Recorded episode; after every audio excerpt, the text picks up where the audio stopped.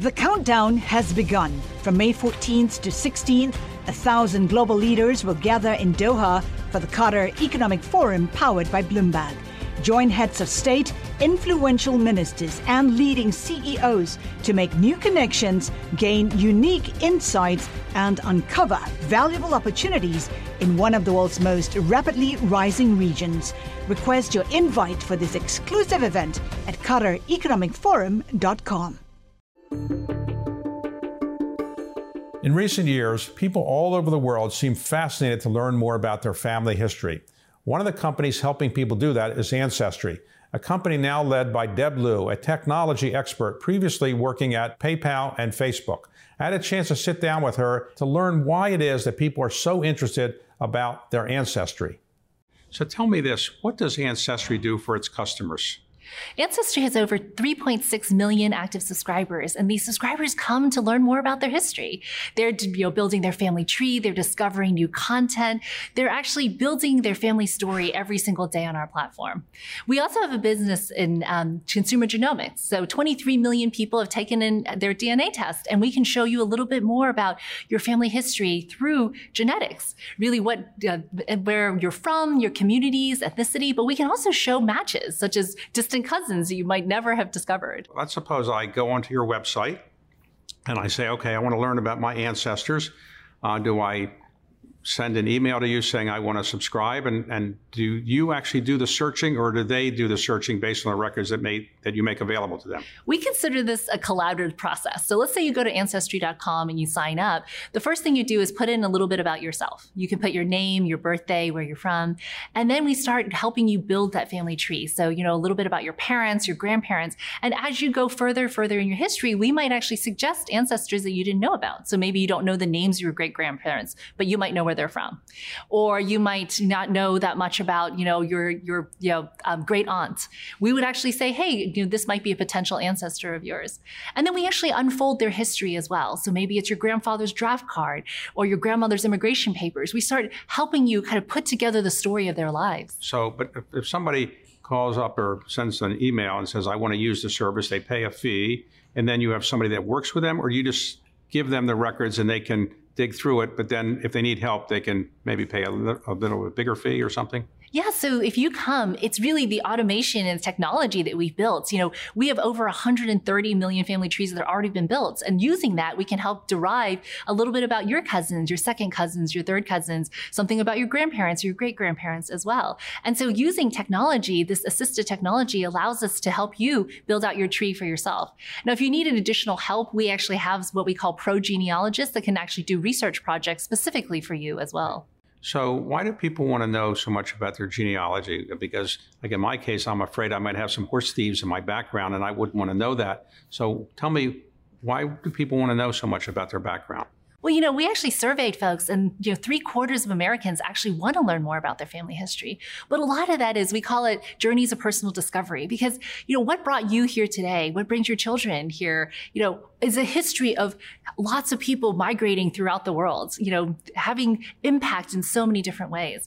And so, so many people want to go back and understand where they came from, so they can understand who they are today typically people can go back 100 years 200 years 300 years sometimes in europe people say I can go back a thousand years or so. Is that realistic? You can trace your ancestry back a thousand years? Definitely, for, especially of European heritage. We have those records. We have worked with archives and governments throughout Europe to actually gather those those documents so that you can trace yourself.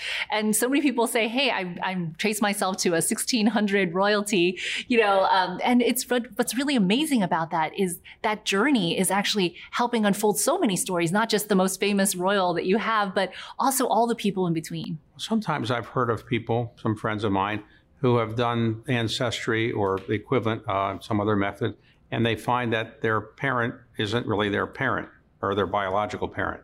Does that happen a lot?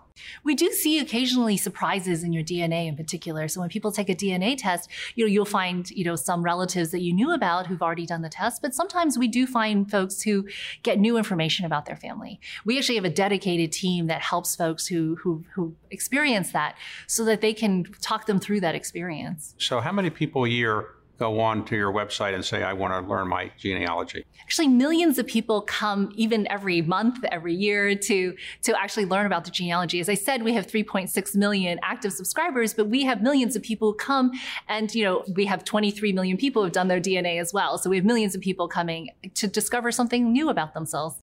So today, um, if somebody wants to use your service, they become a subscriber. But a subscriber means you pay a one-time fee, or do you an ongoing monthly fee? How does that work? So ours is a subscription service. So you pay an ongoing monthly fee as you continue to access your tree and access the records. We have new records coming in all the time. So not only do you, you know, you're not just finishing your tree, there's actually new records that are coming to help you on your journey. So, you know, we have over 40 billion records already on our platform. This year, actually, we're adding 15 billion. So there's more discoveries to be had all the time. So the average person who is a subscriber, they are a subscriber for three months, six months, a year. How long does somebody typically subscribe? Well, you know, people come for various reasons, and there's actually different tenures. Some people are doing it for a single project where they want to discover one thing, maybe for a 50th anniversary party. Others are really here to you know, we have subscribers who've been here 10, 20 years. And so it's really important to really think about what it is that they're trying to do. When did this company start? So this year we celebrate our 40th anniversary. Surprisingly, it's been it's been such a journey over the four decades. So who helped start it? So, you know, there was a group of people actually in Provo, Utah, who started this as a publishing company. So this was not always a technology company or subscription company. It started as a publishing company, publishing records and genealogy to help people discover their past. So you've obviously risen up to run a publicly traded company. And what's the market value of this company today? So we're actually privately owned by Blackstone, and the transaction was at about um, close to $5 billion a few okay, years so ago. it was public? It was public about 10 years ago, yes. Okay, now it's privately owned by Yes, Blackstone? That's correct. Okay, so presumably Blackstone, since I know that business reasonably well, they'll probably try to sell it at some point or take it public, but not in the immediate future. Yeah, I mean, I think like you know, I they're they're our owners, and I think you know our partnership with them is very very close. Right. So, how are you going to grow the company? The company is now the biggest in the United States, certainly maybe the biggest in the world, but everybody wants growth. So, how are you going to grow the company? Do you have new lines of uh, activity you're going to get into, or something like that? Well, as I said, you know, 75% of the United States has said that they're interested in family history. And you look at, at, globally, actually, in many key countries that we're in, that's very similar as well. There's so many more people interested than are in the category today. And part of that is, is pretty intimidating. You come to our site, you know, you're trying to figure out how to make it work. We want to make it simpler. And one of the things we're doing is um, on top of Ancestry for All, we have something we call Me to We. So, how do we actually take genealogy from this kind of solo activity where one person's doing it for the family and bring your family together so that as we're doing with, with my cousins, we're adding photos together. We're talking about those things. We're actually collecting family history, you know, one piece at a time. So, uh, what about your DNA and your uh, ancestry? Have you t- checked that out? I have. I have done my DNA, and no surprise, I am Southern Chinese. And so um, my family is from Guangzhou. I see. Let's talk about your background for a moment. Um, you grew up where? I grew up, well, so I was born in New York, and when I was six, I moved to a small town in near Charleston, South Carolina. And why did you do that?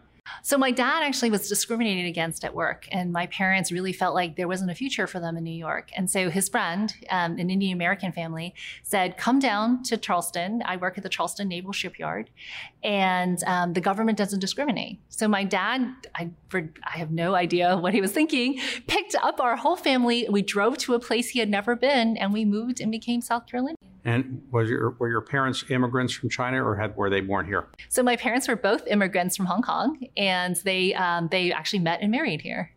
And so you grew up in uh, in in Charleston, right? Yes. And so where'd you go to high school? I went to school. It's a place called Hanahan High School. It's a, it's a small town about 30 minutes from Charleston. And then you went to Duke University. I did. And were you um, an engineering student? I was. I studied civil and environmental engineering at Duke. Were there a lot of women in engineering at that time? not at that time, and probably still not as much as it could be today. And then after you graduated, what did you do? So I graduated and went to Boston Consulting Group. And then right after that, after a couple years of being in the Atlanta office, I went to Stanford for business school. Okay, so you graduated from Stanford, and then where did you go? So I wasn't sure what I wanted to do with my life. We thought we wanted to move back to the South. And so we were looking for jobs, but the economy was terrible. And so I stumbled on the startup. Uh, it's called PayPal. It is actually fairly large today, but obviously when I was there, there were about 300 people in Mountain View working at that company, and I joined. All right, so you joined PayPal, and what, what was your responsibility at PayPal? So I joined as a product manager. Back then, there weren't a lot of product managers, and I wasn't 100% sure what the job was. When I showed up, they asked me, "Well, just tell us what we you think we should build." And I thought, as an avid eBay seller, I was a power seller at one point. I, you know, I had all these things to make the selling experience better. And so I led the seller experience for a time and eventually led the integration between PayPal and eBay. All right. So after PayPal, where did you go? I finished up at PayPal after a few years. I had had my son. I was working part time. I was thinking about quitting tech. I was really struggling and feeling like I wasn't making a difference. And I got a call to lead the buyer experience at eBay, where I spent a couple years. And then after that, did you join Facebook at some point? Yeah, I got a call when I was actually on maternity leave with my daughter. So, um, and my friend had joined Facebook and said, I have the perfect job for you. You need to come interview. And I thought, I'm nursing a newborn. I have a toddler. This is probably not the time to do another startup. And at the time, Facebook was a startup, but I just had to see where it was going to go. And I joined Facebook when it was about 900 employees. And what was your job at Facebook? So I was in product marketing. So I was really there to build what we call consumer monetization. So the alternative um, to ads. So uh, is there a different um, different product we can do monetization with outside of ads? All right. So how many years were you at Facebook? 11 years. I was there for over a decade. All right, so over a decade, and then somebody calls you a headhunter and says, How about Ancestry? Yes, I did actually get an email that said, Hey, there's a tech company looking for a CEO. Do you want to talk to us? And at first, I, I had deleted a lot of those emails over the years, but I thought, I'm really interested. So, you know. All right, so when was that? That was um, 2020. It was during the lockdown, lots of things going on, but I was just really interested in learning more.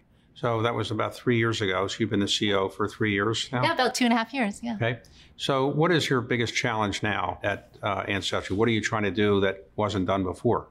Well, what's been amazing about Ancestry is it's been such a resilient company over so many generations, and yet there's so much more to do. And what I'd say is, you know, one of the things I really wanted us to do was really make Ancestry for all.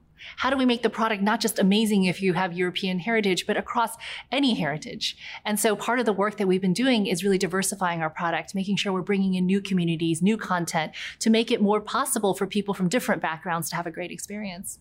Okay, so do you have competitors? Who else is competing with Ancestry? You don't have to mention their names if you don't want to, but I assume they're competitors. But I think the bigger competitor is really time, right? This is a hobby where you're spending time on discovering your family history. So, you know, things that compete for your time and attention is really our biggest competitor. The other thing is people learning about their family history. They use pencil and paper and, and research. And we, you know, a lot of what we're trying to do is bring, digitize all of that and make it a lot easier. And so in the business of genealogy, genealogy research, are you the biggest company in the United States? We are the biggest company in the United States, yes. In, in the world? I believe in the world too. So in China, uh, there's a lot of interest in genealogy historically, and I think it's the case that you can trace your uh, genealogy back many hundreds of years, not uh, atypically the case there. Is there an equivalent in China of ancestry? Well, we do partner with a company called My China Roots, which does a little bit of, you know, expat genealogy in China as well, and I've used them for my own family. When you did your own genealogy, what was the most surprising thing uh, you learned about your own genealogy? Well, what's really fascinating is obviously, you know, beyond a certain point, you know, the records are from China, and so I don't have access to those records. But what's fascinating is really seeing my cousins all come together and actually pull together photos from our family. We each of us have sections of the family photos from our parents' childhoods, and we realized that each of us only had a portion of them, and we've all been scanning them and actually putting them together onto Ancestry. Now, do you do um, the ancestry of, let's say, presidents of the United States? Have you ever done that, or presidents ever call you up and say, "Can you chase my ancestry"? We do have some well-known people's ancestry on our. There's public, you know, trees that we have put out, and it's something that we have done for folks. And do people ever call you after they get their research done and they say, "I'm not happy with what I learned"? Actually, a lot of people, it's really a journey. Sometimes what they learned the first time, how they feel the first call versus the second versus the third, people are processing new information about themselves that they might never have known. And so part of that is, part of what we do is try to help them along in that journey. The countdown has begun. From May 14th to 16th, a thousand global leaders will gather in Doha for the Qatar Economic Forum powered by Bloomberg. Join heads of state, influential ministers, and leading CEOs to make new connections, gain unique insights, and uncover valuable opportunities in one of the world's most rapidly rising regions. Request your invite for this exclusive event at QatarEconomicForum.com. I don't think that it's about overt discrimination like my dad faced. It's much more about kind of what societal expectations are. I have three kids. I went on three maternity leaves. You know, did it slow my career down? During those six years, I wasn't promoted at all. In fact, I took a demotion to go to Facebook. And so I don't think it's it's as easy as pointing to one thing and saying, hey, this was a circumstance like what happened to my father. It's much more of how do we build workplaces where it makes it possible for everyone to rise together. You've written a book about how women can maybe get ahead in their careers. So, what prompted you to write that book? When did you have time to write it? And what are the main lessons that somebody who hasn't read the book yet might learn from you right now about the book? You know, yeah, I, I started this book journey actually several years ago. It was actually a four year process. And when I was working on it, it was because I was coaching a lot of women. So at that point, I had coached maybe a thousand women over the years. So I do these 15 minute calls to help and, and help them through their careers. And I realized a lot of the themes were so similar. And so I pulled them together. And a lot of the advice I put in the book was based on those conversations that I had over that eight year period. And I was able to pull it together into 10 rules for new women, 10 new rules for women at work. And those rules are really to help women take back their power, as I say, which is, you know, every day, you know, you, there are so many circumstances where you don't have a lot of power. But when you do, taking advantage of those opportunities and really leaning in and, and making things happen, that's really what the book is about. All right, let's suppose I don't want to spend the money to buy the book, but I'm thinking about buying the book and I'm a woman. Uh, can you give me one tip or something or one thing that you would say somebody should do if they want to rise up? They're a woman in a business environment. I'll give you an example. You know, don't give yourself a free pass, right? How many times before you turn on that Zoom meeting, before you show up to a meeting, do you tell yourself, well, I'm just going to show up and not say anything? I'm not going to have any impact. I'm just going to sit in the back. Like my friend Carol Izazaki, who's a leadership coach, calls it ridiculous, un- unintentional, ridiculous strategies that we employ. But then how many times, you know, do you actually leave a meeting when you just did that? where you didn't have an impact. So what if you walked in every meeting, every day with intention? What do I want to accomplish today? How do I want to show up? And just made those choices. And the things that don't matter, just cut those things away. Really kind of no longer giving yourself a free pass and saying, you know what, I'm just not going to get that done. That's really critical. So did you write this when you were at Facebook or? So I wrote it over a four-year period, and oh. partly when I was at Facebook, and, and there was somebody else at Facebook that wrote a book about women uh, leaning in. You're probably familiar with that book. Did she say, "Hey, look, this is my territory. You don't write a book about this"? Well, I can tell you the definitive answer is she wrote the foreword to my book, so oh, okay. you can so read. The, book. you can read. Uh, you can read her thoughts on it. Okay. Any more books in the works? Um, I think I'm good for book writing for now. I actually write a weekly newsletter, though, where I share some thoughts that I'm having top of mind. So you've been in the technology world for most of your professional career. Uh, where do you think the tech world is going? Is artificial intelligence going to eat up the rest of the tech world? And where do you think the future of technology is going in Silicon Valley and elsewhere over the next five or 10 years? Well, I think that one thing we talk about when we talk about technology is we have this kind of monolithic idea of what it is, but actually technology is changing different industries at different paces in so many different ways. And if you think about the things, you know, what was technology like 20 years ago before the iPhone, for example, and where it is today, the ability to have, you know, answers in your pocket. Gen AI is going to make it easier to access more information faster. How do we think about all those things and where is that going to go beyond this? I actually am very bullish on technology because technology technology is an underpinning. It's not its own industry. It is a part of every industry. And it's actually going to increase productivity and actually make our lives better. I see. So, do you think technology is still going to be centered in the United States largely around the Silicon Valley area, or is it going to change? I think that what's amazing about what technology has done over the last 20 years also is that, you know, now you can start an app anywhere in the world. You can live anywhere. You can have, you know, AWS and you can set up and, and not have to have a system administrator or a server that you have to build. You know, now it's made it so much easier with these tools to actually look at a problem that you have and solve it anywhere. And so I actually think that distributes the ability for us to bring technology together any place. So, artificial intelligence, AI, has changed uh, the world and it's changing the world dramatically, uh, people believe. What is AI going to be able to do for you or not do for you? Well, I think one of the most incredible things about AI is Gen AI is coming and it's changing the way we're doing things. But what you have to remember is so much of what we do every day actually is already involving AI.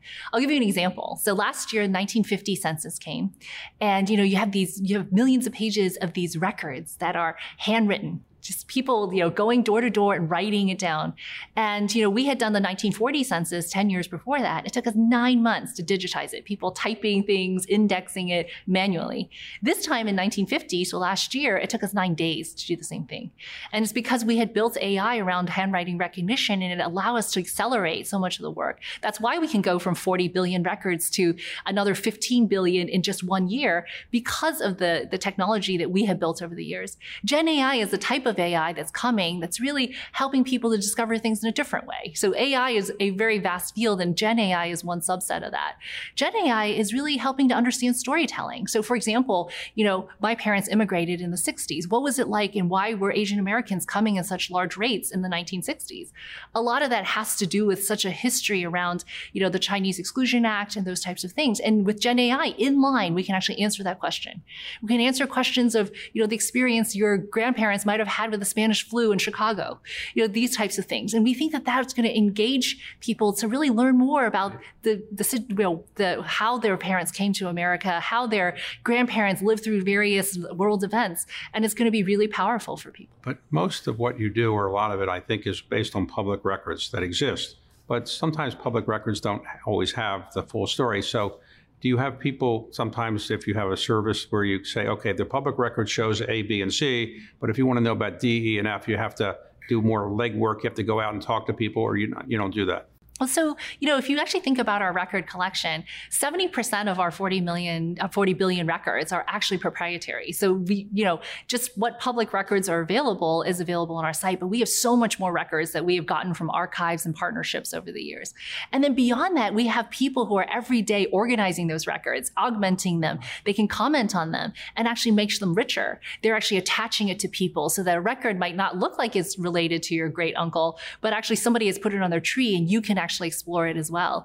And so it's really kind of both the what is available in our archive, but then the work that humans have put in as subscribers to really make their experience great. That's put that together that allows us to make that experience good for now, you. I made a speech uh, not long ago at a uh, genealogical society in New England.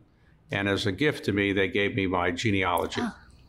Had some things in there I was prefer not to know, but okay but um, they were based on public records. But if I went to your service and became a subscriber, would I learn a lot more? Yes, you could potentially learn a ton more because there might be records you had not seen. One thing we have is the archive of newspapers.com where you might be all the newspaper mentions. We might have trees that other people have built. So it goes even deeper than maybe what you were able, somebody, one individual can do. We actually have the power of the community that helps build better and deeper experiences. Okay. So if somebody doesn't know much about ancestry and they are watching this, uh, what would be the best reason why they should go onto your website and become a subscriber? What is it that you have that is unique and why somebody should know more about their background? Well, so much of our lives is shaped by decisions made by our ancestors, right? The choice of my parents. I, I talked to my parents about when they came to America. They just picked up, went to a country with two suitcases and a few hundred dollars and said, I want to start a new life, not knowing whether they would ever make enough money to even return home.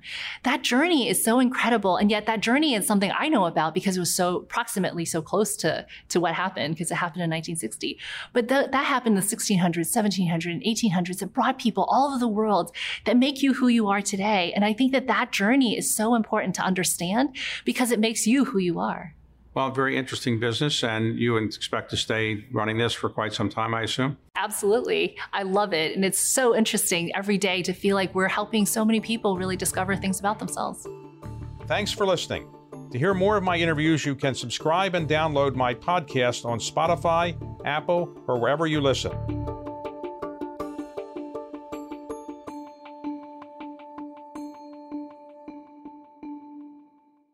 The countdown has begun. This May, a thousand global leaders will gather in Doha for the Qatar Economic Forum powered by Bloomberg, held in conjunction with our official partners, the Qatar Ministry of Commerce and Industry and Media City Qatar, and premier sponsor QNB. Join heads of state influential ministers, and leading CEOs to make new connections and gain unique insights. Learn more at QatarEconomicForum.com.